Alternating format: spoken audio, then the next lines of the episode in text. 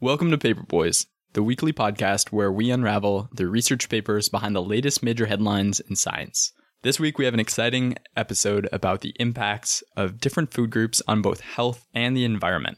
This is a paper coming from the Proceedings of the National Academy of Sciences from both Oxford and the University of Minnesota with some interesting research with great takeaways. Yeah, it was a really fun one to record. It definitely put some more nails in the coffin of my diet, much like our egg episode. But I really enjoyed learning about it, and it's a slam dunk slash steak tartare lobby fiasco. uh, yeah, lots of lots of interesting discussion going on in this episode. So uh, so stay tuned for more. Yeah, we hope you enjoyed the episode. Let us know what you think on social media or via email, and enjoy.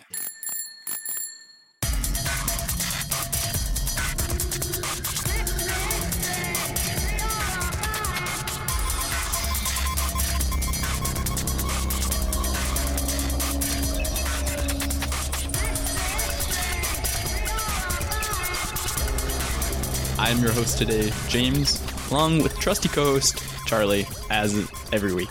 Yeah, thanks for the introduction, James. Uh, I'm excited for this week. I hear you're going to be talking about food, maybe pumping up our diet a little bit.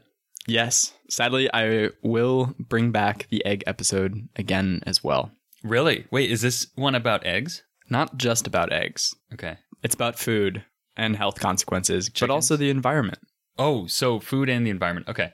What specifically about those two things? What are the environmental impacts of the food we eat? And if we choose to eat a healthier diet, are we in turn inherently making uh, better choices for the environment? That's the question that is at the root of these articles that were appearing and the research that they were analyzing.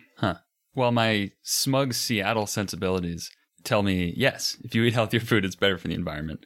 But I guess we'll find out. I'm I'm curious to hear kind of what what the science behind this is and how they dug into that question. Absolutely. So, if you're tuning in for the first time, uh, James and I are PhD students, and we read a lot of papers in the course of our own research. So, it's a talent that we've honed, unfortunately, for better or worse. But so we we like to use that talent in our spare time to read papers that are not related to our research and kind of dig, dig into stuff that's being covered by mainstream news, and hopefully uncover some of the stuff that you don't get from just reading news stories, and even tackle misinformation that's out there. Uh, before we actually get into the episode itself, if you haven't already, please do check us out on social media. Our handle is at PaperboysPod. And please, if you enjoy the content from our show, check us out on Patreon for the small price of Pi dollars per month. Uh, we release a bonus episode every month that covers really interesting papers from the past. We've covered things like relativity and the eclipse that was witnessed in 1919. Covered most recently the Stanford Prison Experiment, which has been one of the most fun episodes we've covered, I think. Yeah, that was a crazy episode.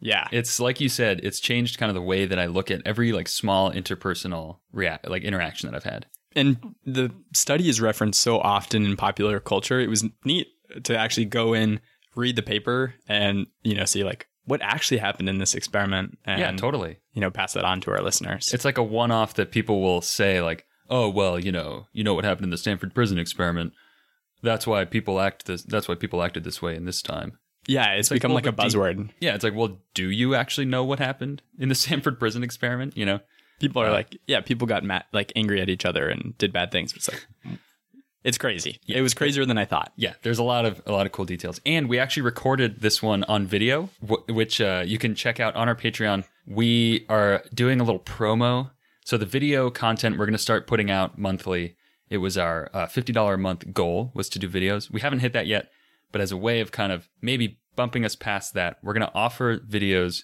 to our Pi Dollar tier if you sign up before January 1st, 2020. So maybe if you're on the fence and you're kind of interested in checking that out, you get bonus videos on top of the episodes at Pi Dollars. So do that before 2020 and you get get the extra content. Make your t- New Year's resolution to listen to more Paper Boys. Yes, you'll get so much smarter. Uh, so, James, I am really wondering about this food health question. So, it's about whether healthier food is better for the environment, correct? Yes, that's the that's the question at the root of this. And so you can imagine it's challenging to figure out how do you actually determine whether healthy food is better for the environment or not. Yeah, that sounds like there would be a lot of factors going into that, like geographic and socioeconomic. And how did you hear about this paper? So this paper actually came in on a recommendation from listener Renee. Thank Oh. you, Renee. Thank you very much, Renee.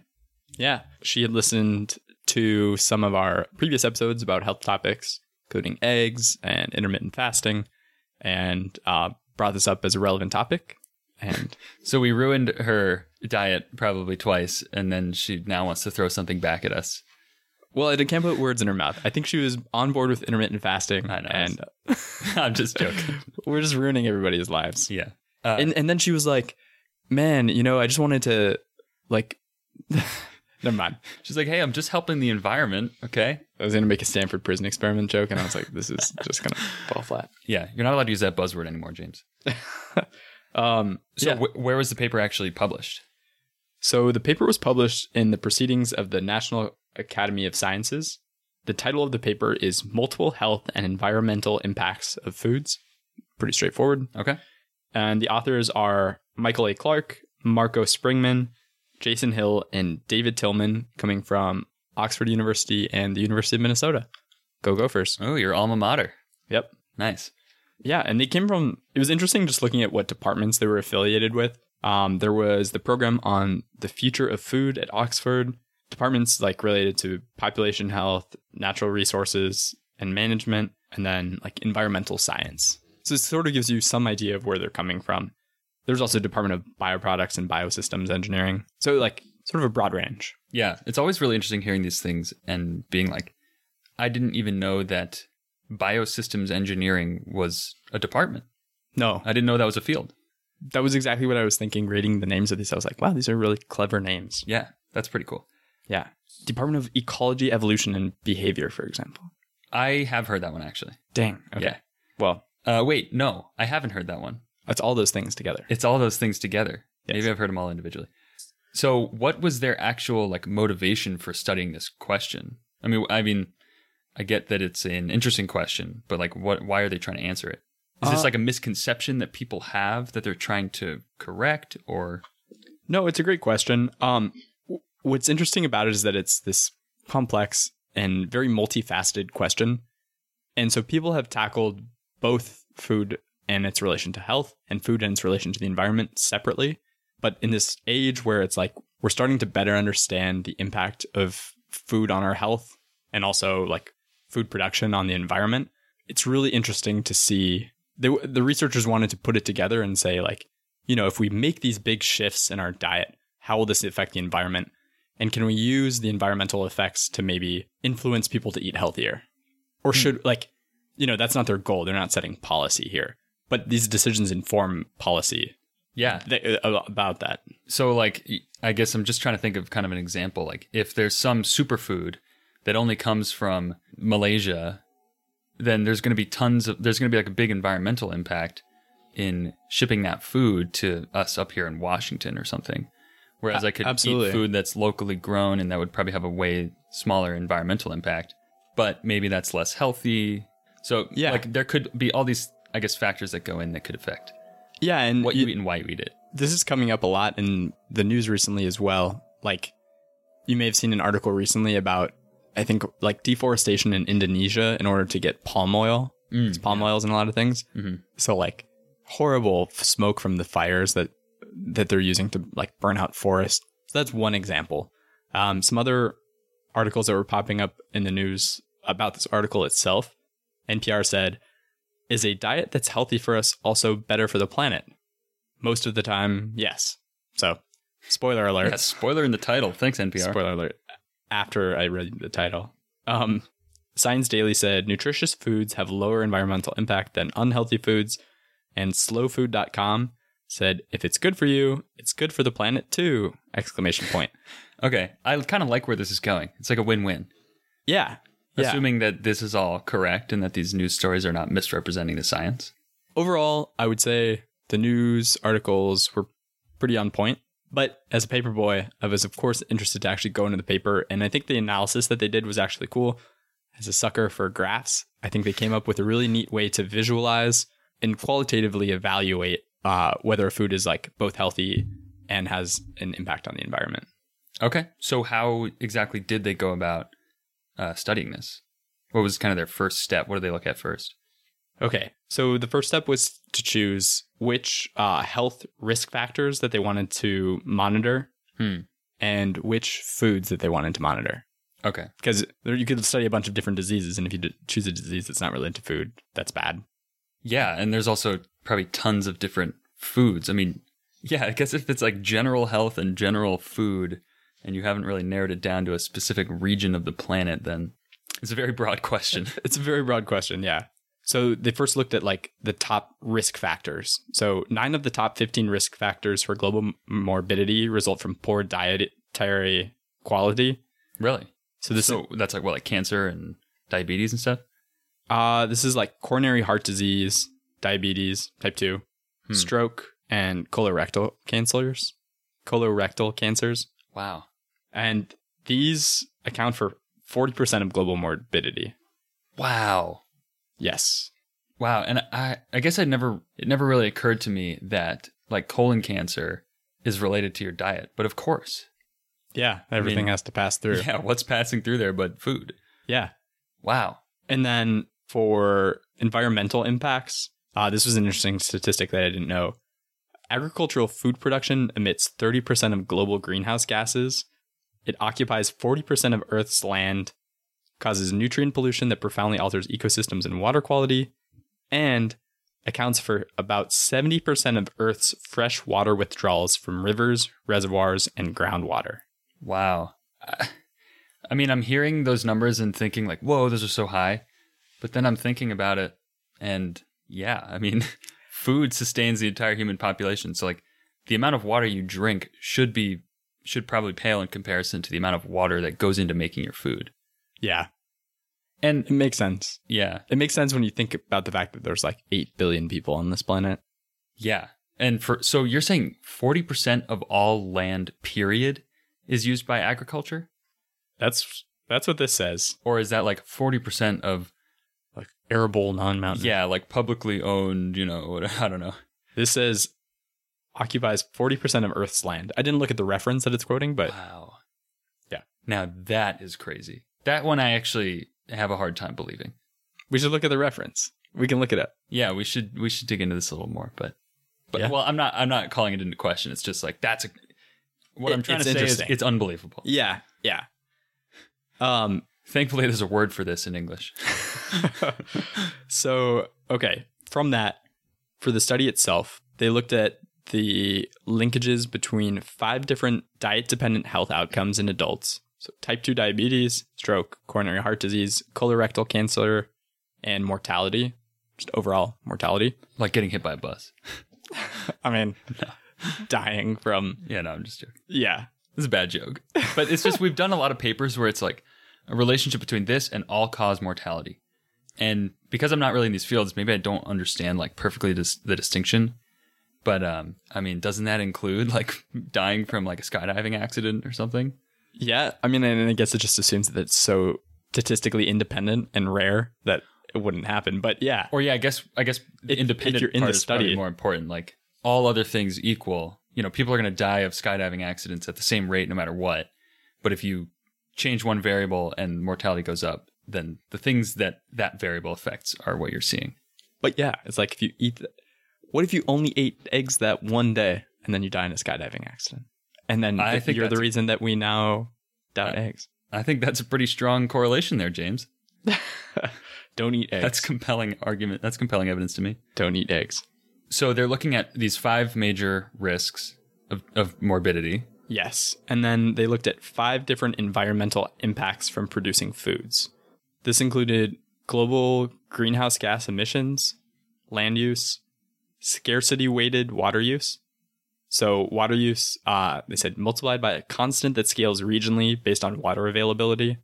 Oh, okay. So So, if if you're in- California's in a drought and you're use- using all this water. I see. Yeah, for Okay. farming. And two forms of nutrient pollution, so acidification of ocean or lake water, Hmm. and then eutrophication, which is like when there's I think too many nutrients introduced to a water supply and you get like algal blooms. What is what is like the mechanism behind those two? Nutrification and you wait, what was it? Oh, acidification and Oh, eutrophication. Yeah. So I think acidification comes from like Is that like using pesticides that then runs off into water supplies or something? some of that. Yeah. I mean, pesticides, phosphates from farming Hmm. that end up flowing into the river, Okay. all those things. I think also like, you know, if you have to go fishing and like use boats or do these processes, use these processes that end up con- contributing to water acidification, I think all, like greenhouse gas emissions contribute to that, but Gotcha. I'm not totally sure how they split that up. Okay. So I like it already because they've boiled down uh, the the major health concerns are basically things that mostly lead to death, and then the major environmental concerns are uh, everything involved in the production, distribution, and consumption of food. Yes. So, but they've boiled it down to five kind of main topics that I think are pretty all encompassing. Yeah, yeah.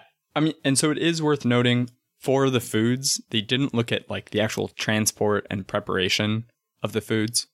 Oh, Sorry. So, but it is production.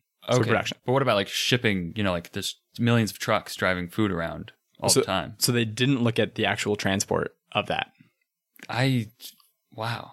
Is that not a significant contributor to like the greenhouse gases associated with making food? Or does it It is. mean, It maybe is. that's only one percent of the amount of methane that's emitted by cows' butts every year, you know? No, I mean that that is a significant part of. Well, I think it is a significant polluter, but it's harder to actually like get that data Hmm. and correlate. Because what if you put everything on? As I'm saying this, I'm like thinking, and I'm like, I'm not totally sure, but they s- explicitly said that they did not take that into account. wow. Okay. Let me let me just check real quick to see. I mean, if anything, that would just skew the results worse, right? Like this makes it a more conservative I think- study yeah. in that case. Yeah, Although I yeah, I don't know. I, I guess the reason I'm specifically focused on that is like, well, it's it has to get done no matter what. The food has to get transported no matter what. So I want to know if if I'm buying local stuff, does that actually have a tangible effect environmentally as compared to buying like stuff that's sourced from all over the planet? I want to know if that if that is actually something I can do to help the environment or if it doesn't have an effect. yes, this is not your paper. Okay. Next week on Paper Boys. No, The dude, effects this will of- be a perfect topic for my future hypothetical podcast that we've talked about. Oh yeah, where each episode you go into the carbon yeah, footprint of carbon like footprint one of thing. something. Yeah, There you go. I was saving. I was saving that for you. yeah. Thanks, James. And by I, I mean the authors of this paper. Yeah. Anyone who's listening, uh, forget that I ever mentioned that because it's a billion dollar idea, and if you steal it, I'll sue you. Copyright, patent pending. Okay. So we talked about the health risks that they considered, the five health risks, the five environmental impacts, and then they picked 15 different food groups. So chicken, dairy, eggs, fish, fruits, legumes, nuts, olive oil, which they Olive oil's its own food group. which they use as an indicator for vegetable oils that are high in unsaturated fatty acids, um, just based on data availability. Okay. And I think the science generally backs that up. Okay. Um, they looked at potatoes then, processed red meat, refined grain cereals, sugar, sweetened beverages, unprocessed red meat, vegetables, and finally, whole grains. Okay. Some of these sound good, and some of them sound bad. Yeah. Like refined grain cereals sound unhealthy, whereas like whole grains sound healthy. I, I mean, So, okay. right? Yeah. that's kind of what the data shows. I'm assuming. Yes. I mean, and they picked, so they picked things specifically where there had already been plausible, there have already been science that shows mechanisms of like these foods either being healthy or unhealthy. Yeah. And, you know, foods, food groups that also similarly fall in the category of showing that they have low or high environmental impact. so that's what my question was going to be is a lot of those given that they sound healthy or unhealthy, that's just coming from like common knowledge which is trickled down from all the science that's been done on them. So I'm Yeah. assuming what they do for these for all those food groups is they kind of like a literature review almost of uh, what are the health effects of each of these, Yes. which I can very easily understand because you see a news article about that every day. Yep. How do they go about assessing the environmental impact of those food groups, or where does that data come from? so for environmental impacts, they basically did the exact same thing. I mean, there's been significant research looking at these links. So just like the health risks, they looked at that data as well. So they, they picked things where there has already been they picked things where there have already been uh, significant research studies sh- showing a link. Okay. So they're not necessarily doing like original data collection on this. They're sourcing this from databases and from other papers and stuff. Yeah. So a big effort of this is bringing all that data in together and figuring out a way that, you know, you're getting this data in from all these different sources. How can you then look at it and try to figure out what's significant and how they're related? Hmm. And these essentially these two these two different facets that people hadn't put together. I see. I see. So they're just combining kind of like all these variables into one thing and they're going to hopefully find a trend. Yes. Okay. And do they, or what's their analysis technique here? Yeah. So, um, just for quick clarification, because like these health studies, you know, they can often be really confusing. We've covered a couple couple in the past. So what they were looking at was the relative risks of disease from consuming one additional serving of a food per day relative to the average intake of that food observed in a cohort study. So Okay. So that's kind of their independent variable. yeah, Is Increasing the amount of food by one serving or decreasing. Yeah. And most of these studies are coming from like Western European or relatively like well off countries. So this most reflects these places where there's like generally like a high caloric intake diet with lots of refined foods. Yeah. So- which also have the lion's share of the environmental impact. I Yeah. Assume. So Yeah. So just to put that into context, if the relative risk is greater than one, consumption of an additional serving is associated with increased disease risk compared to the average risk of that disease. If the relative risk is less than one, this consumption is associated with decreased di- disease risk. And this is just important because this ends up showing up in the graphs for how Right. they plot things. right. So one is the baseline. Yes. Okay. One is the baseline. Then, similarly, for the five environmental outcomes, they evaluated them by looking at the impacts of producing a serving of each food group, as estimated by, they said, meta analyses of life cycle assessments that account for the environmental impact, impacts of plant and animal production, including the production, manufacture, and use of agricultural inputs, seed, equipment, and cropland. But like we were talking about, they did not look at it, transport, processing, retail, and food prep. Okay. But I guess for, I don't know, for a lot of foods, probably some of that stuff will be relatively constant. What I can already imagine right now is like red meat is probably going to have a huge environmental impact, Yeah. right? Like the I more mean- red meat you produce, the way you're probably way throwing the environmental balance way over the one line. Absolutely. And red meat has a high impact on the environment and it has a high impact on your health. It has a high correlation with disease. Okay, so there's one. So let's use that one data point to kind of identify maybe what they're going to do with all the data points. So they're going to say red meat, you increase the amount of servings you eat, and you have a higher risk factor. Yep. If you increase the amount of servings that you produce, there's a higher environmental impact. Yep. And So now they can plot like the the health risk versus the environmental impact. Is that what they do? Yeah. So imagine a graph where you have two axes. Mhm. One is health risk and the other is environmental impact. You have 15 different food groups that you analyze. You plot them. I see. So, And so- that red meat one is going to be pretty high on the plot. you could imagine in the top right corner, that's bad because that means you have a high environmental impact Right. and a high relative risk for people who are Okay. eating it. And the bottom the bottom left is where you'd want a food group because that would mean it would be not only a low relative low relative risk, meaning it actually improves your odds of not getting these diseases Right. and very low environmental impact. Okay. S- I like it. I mean, that's very simple. Like, once you boil down and do the analysis, that's like a very clear plot to make you feel good about your dietary choices if you have good ones. Yeah, totally. So, So- let's get into some numbers. I'm curious. How does everything shake out? So, I mean, I'll show you the graph here. Um, the paper is available, but so they did this really cool. So, okay, before we get into that graph, I just have to talk about this thing that they did. They're called radar plots. Hmm. Um, if you played video games in the past, these are pretty common, where you basically have like you're evaluating like which character you're gonna pick for like a, a game, and there's Oh, a circular yeah. plot, and it's like you know maybe speed's really good, so there's a data point that's like at the outside of the circle, but they're like agility's really bad or like you know Yeah. what Intelligence strength is, is, high. low. and- yeah. So you end up getting this weird circular plot where ideally you'd want all of your points on the outside or like very close to the inside. Yeah. But It you kind of end looks like a little web. Yeah. Yeah. So they I did know what you're that. talking about. They did that for these. And so they basically split the circle so that the left side was health impacts So total mortality, coronary heart disease, etc. The right half of the circle was the environmental impact. Oh, meaning there's like five spokes around one side of the circle for health, And then and five spokes around the other side. yeah, exactly. So there's Spokes is ten, a there's good gonna way be to ten talk about it. points for each food group. Yep. Okay, and the goal is to have as small of a as small of a web as possible. I'm assuming. Yeah, and so they, they plotted all, this for all 15 food groups. Whoa. Okay, some of these are huge. Yeah, so like unprocessed red meat, you can see just qualitatively looking at it, it's like qualitatively it's bad for everything. It's just like a, a fat decagon. No, what is an eleven sided? Uh I need to look at, look this up. I have no idea. A hen decagon Hendecagon. is a fat hen decagon.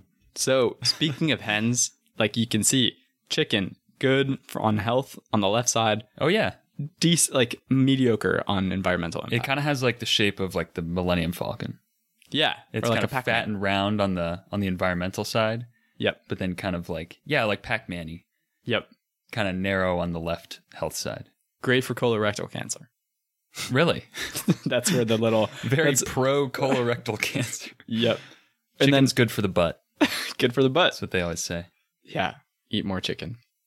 And then you can see fruits and vegetables obviously are like the smallest. Yeah, they're very small, and I'm assuming these are all on the same scale, like Yes. normalized to one or something. They're all normalized. Yeah. Okay, so uh, Well, I mean, you, oh, you they're can't really normalized to compare. the health to the to the risk factor, which is one, you know, greater or less than one, right? for the health ones and for the environmental one, they have a different scale. But, Okay, but yeah, fix it all up. yeah, This is a Um, really cool way of presenting this. It's vi- like immediate. I mean, once you kind of understand what the plot is showing, the video game analogy that you made was great because I immediately clicked with that. this is like a new video game of like choose your food. Yeah, Uh, choose how you want to die. Uh, but Yeah. it's like immediately clear, like, oh, that's a small circle. That one's jagged. So there's certain things that it's really bad for, but other things that it's good for, Yes, you know? processed and unprocessed red meat are just these huge circles. They're just bad in every on every point. Yeah, and truth. I mean, that's the big takeaway from this. But Is about red meat. yeah, red meat's just bad. Uh, okay. And so But it's so good, you know? It is good, but like you shouldn't eat. I don't know. It makes me question whether it's like a good idea to eat red meat every day. I mean, I Yeah. don't think it's a good idea. Truth as like on my own personal belief, but I know. Yeah. The older I get, the more episodes of Paper Boys I do, the more I realize that is true.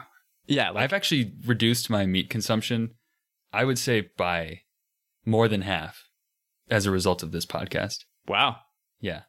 way to go. And I think this one is going to be a, another nail in the coffin, I know. It's a sad but glorious day for the planet I guess. and And for my your butt, colon. maybe. yeah. I mean, so the wor- it's like the worst thing you could do is eat steak tartare with like, you know, raw egg on it every single day. Well, I guess I got to change my mid morning snack. I'm just saying, the data shows. That's That just sounds like a very unappealing meal to me. It's It actually sounds really like good. something that I would have had one time only in my life, like when my parents took me to a really nice restaurant or something.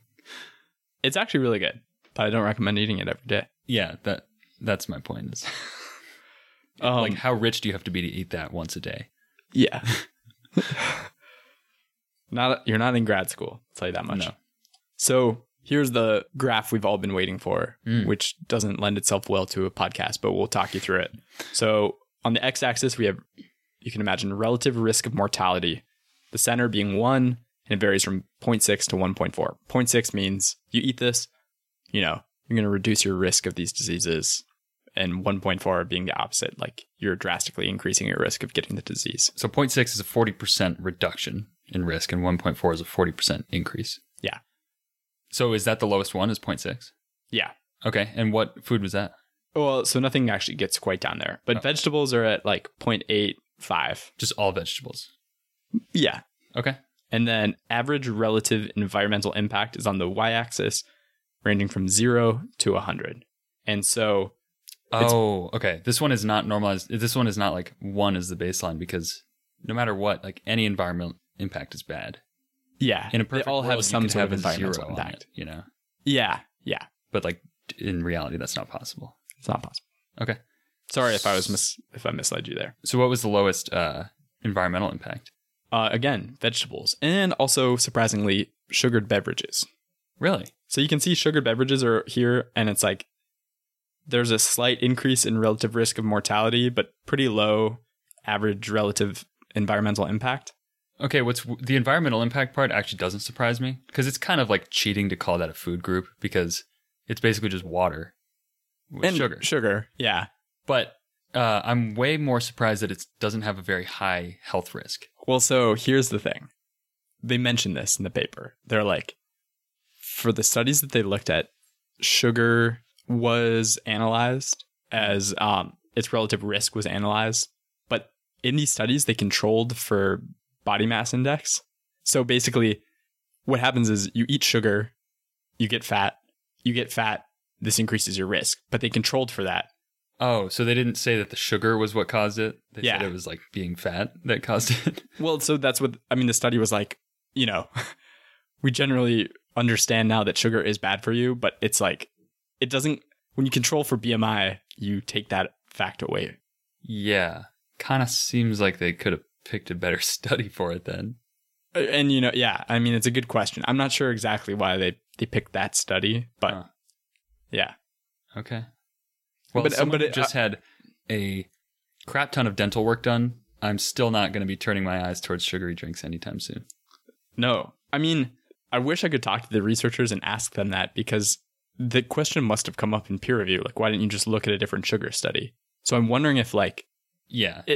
I mean, sugar is one of those things that's there's so many debates about it. And I'm sure there's some nuance that we're not understanding. Given that we didn't even know these people's entire professional field existed, there's probably a lot to it that we don't understand and that we're not going to be able to do justice. But Absolutely. But but that right there is kind of a surprising fact. Like I would have thought that that would be, you know, high up there. I mean, or maybe it's just that everyone drinks sugary drinks and so you're if you're drinking them uh, you know you're around the average it's the sugar lobby coming in. Sugar lobby, the egg lobby. big sugar yep, big sugar, big egg. yeah big steak tartare Yeah. The National Steak Tartare Association. uh, Um, okay so i mean looking at this plot there's a bunch of data points and what immediately jumps out is that it's not like a clean line i was kind of hoping that there would be like a really obvious trend in this yeah. but there kind of isn't. It's more like a pretty scattered plot, Hmm. and you're like, oh. I mean, you're right that it generally trends up to the right, but it's more like it's it's more like a trade off than it is like an ordering, if that makes sense. Yeah. Yeah. And truthfully, I think, you know, looking at this and trying to determine what are the takeaways from this, I think one of the big takeaways is I think if you're eating something that's coming from an animal, uh, it'll generally have a higher average environmental impact and, with some exceptions, could affect your mortality. Yeah. Well, and we covered this on a whole episode before, Mm-hmm. comparing uh, vegetarians to meat eaters, and we Yeah. found that uh, generally, I think like the cardiovascular risk is way re- reduced when you're a vegetarian. Yeah. But then there's like a slight increase in your stroke risk. Yeah. It's a you know? trade off. So there's a It's like- trade off, but I think the general trend is it saves more lives to be vegetarian, yes. you know, even though you're trading those risks. and you know, chicken and fish are here where they definitely have a higher environmental impact than like vegetables and fruits and olive oil and stuff. But, But- they're pretty healthy. Yeah, they're to the left of the the one. Yes, they're, They're both- below one. Yeah, they're both like reduce your risk. Yeah, and tr- I mean the big outliers here are processed and unprocessed red meat. Yeah. So, and I wonder if the reason why eating, you know, if you eat additional servings of chicken and fish, it reduces your health risk. I wonder if that's because eating someone who's going to eat more chicken is someone who's already eating meat and is going to trade off their red meat for for a, white meat. Yeah, You know what I mean? and they they talk about that too. It's like yeah, you're not gonna like eat more chicken on top of Yeah. your- You're not just like adding 300 calories of chicken each day. It's like you're taking away those calories from your other meat intake probably. yes. Well, that's that's a really cool little plot right there. I feel like I want to Yeah. print that out and like put it in my kitchen. So when you're thinking about what should I make tonight? Yeah, and just like put a big circle kind of in like the lower left corner and be like only data points in this region. I know. I wish They should have included like you know how people are talking about caterpillars for getting or like insects for getting protein. Oh yeah, they should have Put thrown that on. insects as a food group. Yeah, that would Somehow I Been have a feeling they don't have many studies on, you know, global population effects of heart disease from increasing your serving size of insects. interesting. not yet, I don't think there's going to be a lot of data on that. not yet. Um, so, what was like a surprising one to you? What what was one where you're like, "Huh, I'm going to eat more of that," or like, "I'm going to stop eating that"? Well, I mean, eggs shows up again with the- uh, like at a 1.15 basically for relative risk of mortality. Yeah, So uh, Ugh. that was sad. Legumes higher average relative uh, environmental impact than I was expecting. You know, Is I was a that- big fan of the legume family. And What that's are why- legumes? Is that beans? Beans. Oh, they have a high environmental impact. I mean, Because that's actually what I've been sort of swapping out some of my meat consumption for is beans. And uh, still. let me tell you, that's been bad for my butt. and everyone around you. Yeah, but it's good for the heart. Good for the heart. You know, you know how the old saying goes. Yeah. Beans, beans, the magical fruit. Yeah, But I mean, I say that, and they're still much lower even than chicken and fish okay, that's reassuring. and dairy. I think Yeah. the goal is try and you know, given that these data points encompass almost everything you're going to eat anyway, yeah. you have to have an environmental impact. One thing I should have pointed out on this chart too, the y-axis is not linear. Oh wow, Yeah. Oh, so some of those data points are way higher than you think. Yeah, Oh, I would love to see it in linear form. yeah, so I can, you know, feel a little better about myself when I go to my legumes. yeah. Your legumes are safe. Okay. Um, but yeah, I was surprised about the. In- I mean, I know fishing has generally a big environmental impact. Yeah. On fish populations, I didn't realize it had such a big environmental impact. You know, for the reasons that this study is looking at. I saw some things spray painted on the sidewalk, which means it's definitely true that something like 40% of all the plastic in the ocean is just fishing nets, Damn. which, you know, again, it's probably not a true statistic, but it probably is on that order, you know.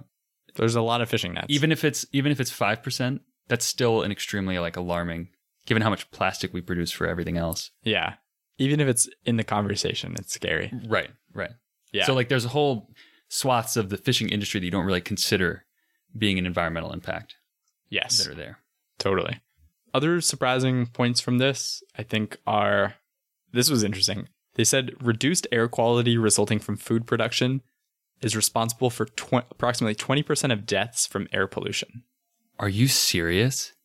And I think they're just oh, getting oh, that. oh. So of all deaths that are linked to air pollution, Yes, 20% 20%, of them are. have to do with food production. yeah. And uh, that might just be because of the relative amount of like air pollution that the food industry produces. I mean, you already said at the beginning, 30% of greenhouse gases comes from agriculture. Yeah. So uh, I guess that is unsurprising. But people don't generally live near where all that stuff is being produced. Like, generally, you think of, well, mortality from air pollution, it's like in cities. Like, there's a lot of studies coming out now that show there's these horrible health risks if you live near a highway Yeah. and just like the closer you are to cars and stuff. It's much worse. But agriculture is usually pretty far away from population centers. So that is alarming. It is alarming. And truthfully, you know, as we're talking about it here, it's something like I'd say it's surprising and I don't know how I feel about it yet until like I actually like look into the study cuz like you I don't know. I don't know what to make of it, but the way it's written here, it's surprising. Yeah. Unbelievable as uh, a former co-host once said. Wow. Good word.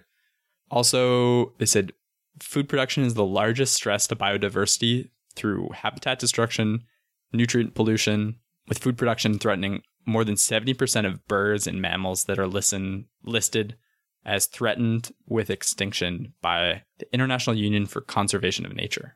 Wow. So that sucks. I like birds and mammals. Yeah, mammals are okay. Birds are pretty chill. I mean, I actually don't really like birds, but I appreciate that they're here. Yeah, you don't want them to die. I don't want them to die.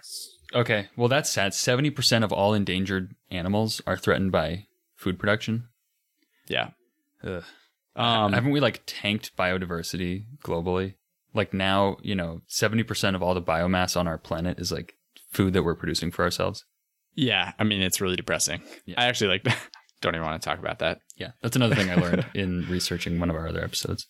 It's, yeah, we're already on the trend of mass extinction. There's literally a name for the mass extinction that humans are calling the Holocene. The Holocene. Yeah, it's a new era. Yeah. Um, and then, yeah, I mean, there's nothing crazy about this article, but I think it just further stresses like if you are looking for the rationale to switch to a healthier diet, I think this helps. It it sort of Yeah. merges, you know, those two feelings that we always have. We always have that I think many people of our generation feel of like, wow, how can I eat healthier? Because we have all this new data that's coming in of like, eat healthy and reduce your risk of these diseases. But also like, what can I actually do on a day to day basis to reduce my carbon footprint and reduce my impact on the environment? And it's like, well, just make one choice with your food and you'll you'll help both. Yeah, certainly. And you know, like each individual person's impact will maybe be small, but I think in the end it could it could help. I- Yeah. And I think the other thing that maybe can be hard or was has been hard for me being like a big guy and like coming from an athletic background is like I always thought like, well, I need to eat like a lot of meat. Otherwise I won't be healthy. Like I won't be able to get the nutrients that I need and I, my health will suffer if I'm not eating like all this protein and whatever. And then now the older that I get, I kind of realize like I can actually cut a lot of that out and replace it with other things, even though I thought that I wouldn't be able to do that. Mm-hmm. And it is healthy. And so like That's when you interesting. dive into studies like this, it reassures you in like making the choice to sort of move to these more environmentally friendly and uh, health friendly food choices. Absolutely. Yeah. I mean, that's interesting. I think a lot of people that if you work out or do something that is very physically taxing, you're like, dang, I just want like a burger right now or something. Yeah, Unless wh- you're a that's what I always thought was like I couldn't be a vegetarian because how would I work out? Yeah. But that's not true at all, you know. No, you don't you don't need that to be healthy. Yeah, and in fact, you should maybe wean away from it if it's good for the environment too. So Mm-hmm. cool. Yeah. So that's the paper. thanks for covering that, and thank you, Renee, for suggesting it. Thank you, Renee. That was one of the most interesting ones from the uh, from the co-host perspective, like Yeah. papers that you've brought in that you've told me about that I didn't know about before, and Yeah. I mean, excuse the pun, but it's very digestible. I was thinking the exact same pun, so I I excuse you. Uh, it's a really nice way to just like, it's one of those like good takeaways. You know what I mean? Like, Yeah. there's a lot of papers out there. It'll a scientific paper will come out and say eggs are bad for you, and then the news puts that out, and then there's a big backlash, and then it's like, no, actually, it's not bad for you because these mitigating things, and and then another paper comes out and says eggs are good for you, and people try to internalize like these one line things, and I feel like this paper is actually a good thing to internalize and one that I don't really suspect is very controversial. Yeah, yeah. I'm sure there are some nuances that are glossed over, and they try to bring it up in the paper about like, you know, we had to make these assumptions here, et cetera, and this would change in whatever circumstances. But like globally, it feels right, Yeah, and it does. and it makes sense. And I, like you're saying, I think it's one of the it's a nice example of a research paper where it's like there's very direct impact to society and like people who are introduced to the research. You come Yeah. away with a takeaway that directly impacts decisions that you make every day. Yes, exactly. Something that you can you can just think of easily. It's not like, "Oh, what was what was the result?" Carry the four and take the log. Yeah. It's like, yeah. It's a slam dunk. Slam dunk. That's a great description of this one. Yeah. Although, you know, I'm sure we're going to get hate mail up the wazoo from from the steak tartare lobby. Yeah. And probably basketball fans now too. Mm, that's true. Like, Basketball. you would never a slam dunk is actually very difficult, James. You're missing all sorts of nuance on that. yeah. As someone who can't slam dunk, uh, I I plead full ignorance on yeah, that. maybe that's the wrong. Uh, it's like you just got absolutely sendy. You just flashed like a V7, bro. Climbing terms. Yeah. That is really hard, Charlie. okay. Well, I'm just kidding. All right. uh, well, thanks for bringing it in. If you are interested in checking out the paper for yourself, seeing some of those cool little web plots, it is open access, correct? I'm not sure, but it's worth checking. And Okay. I'll double check. So it's on our website, paperboyspodcast.com. Shout out to us with your basketball fury on our Twitter and Instagram at paperboyspod. And finally, please check out our Patreon, patreon.com slash paperboyspod. We are doing, uh, well, we have a bonus episode every month and we already pitched the Stanford prison experiment ad nauseum. But we're now doing videos, and December is kind of a trial month for our first video, so we're putting it out there. Um, we haven't gotten all the right camera setup and everything, but it's kind of our beta test. So you can be one of our beta testers. If you come in at the Pi Dollar tier, which is our, our first tier, that gets you the bonus episodes, and it will get you permanent access to those videos moving forward. Um, and in- a sticker. and free sticker, of course. In January, we're going to be moving those videos up to a higher tier once we get our quality down, get some more equipment in. So those are going to be going up to a, a higher tier. Um, so get in on the ground floor now, I guess, if you if you can. Check it out. We'd we'd really appreciate it. And please join us next week for another exciting edition of Paper Boys. Thanks for listening.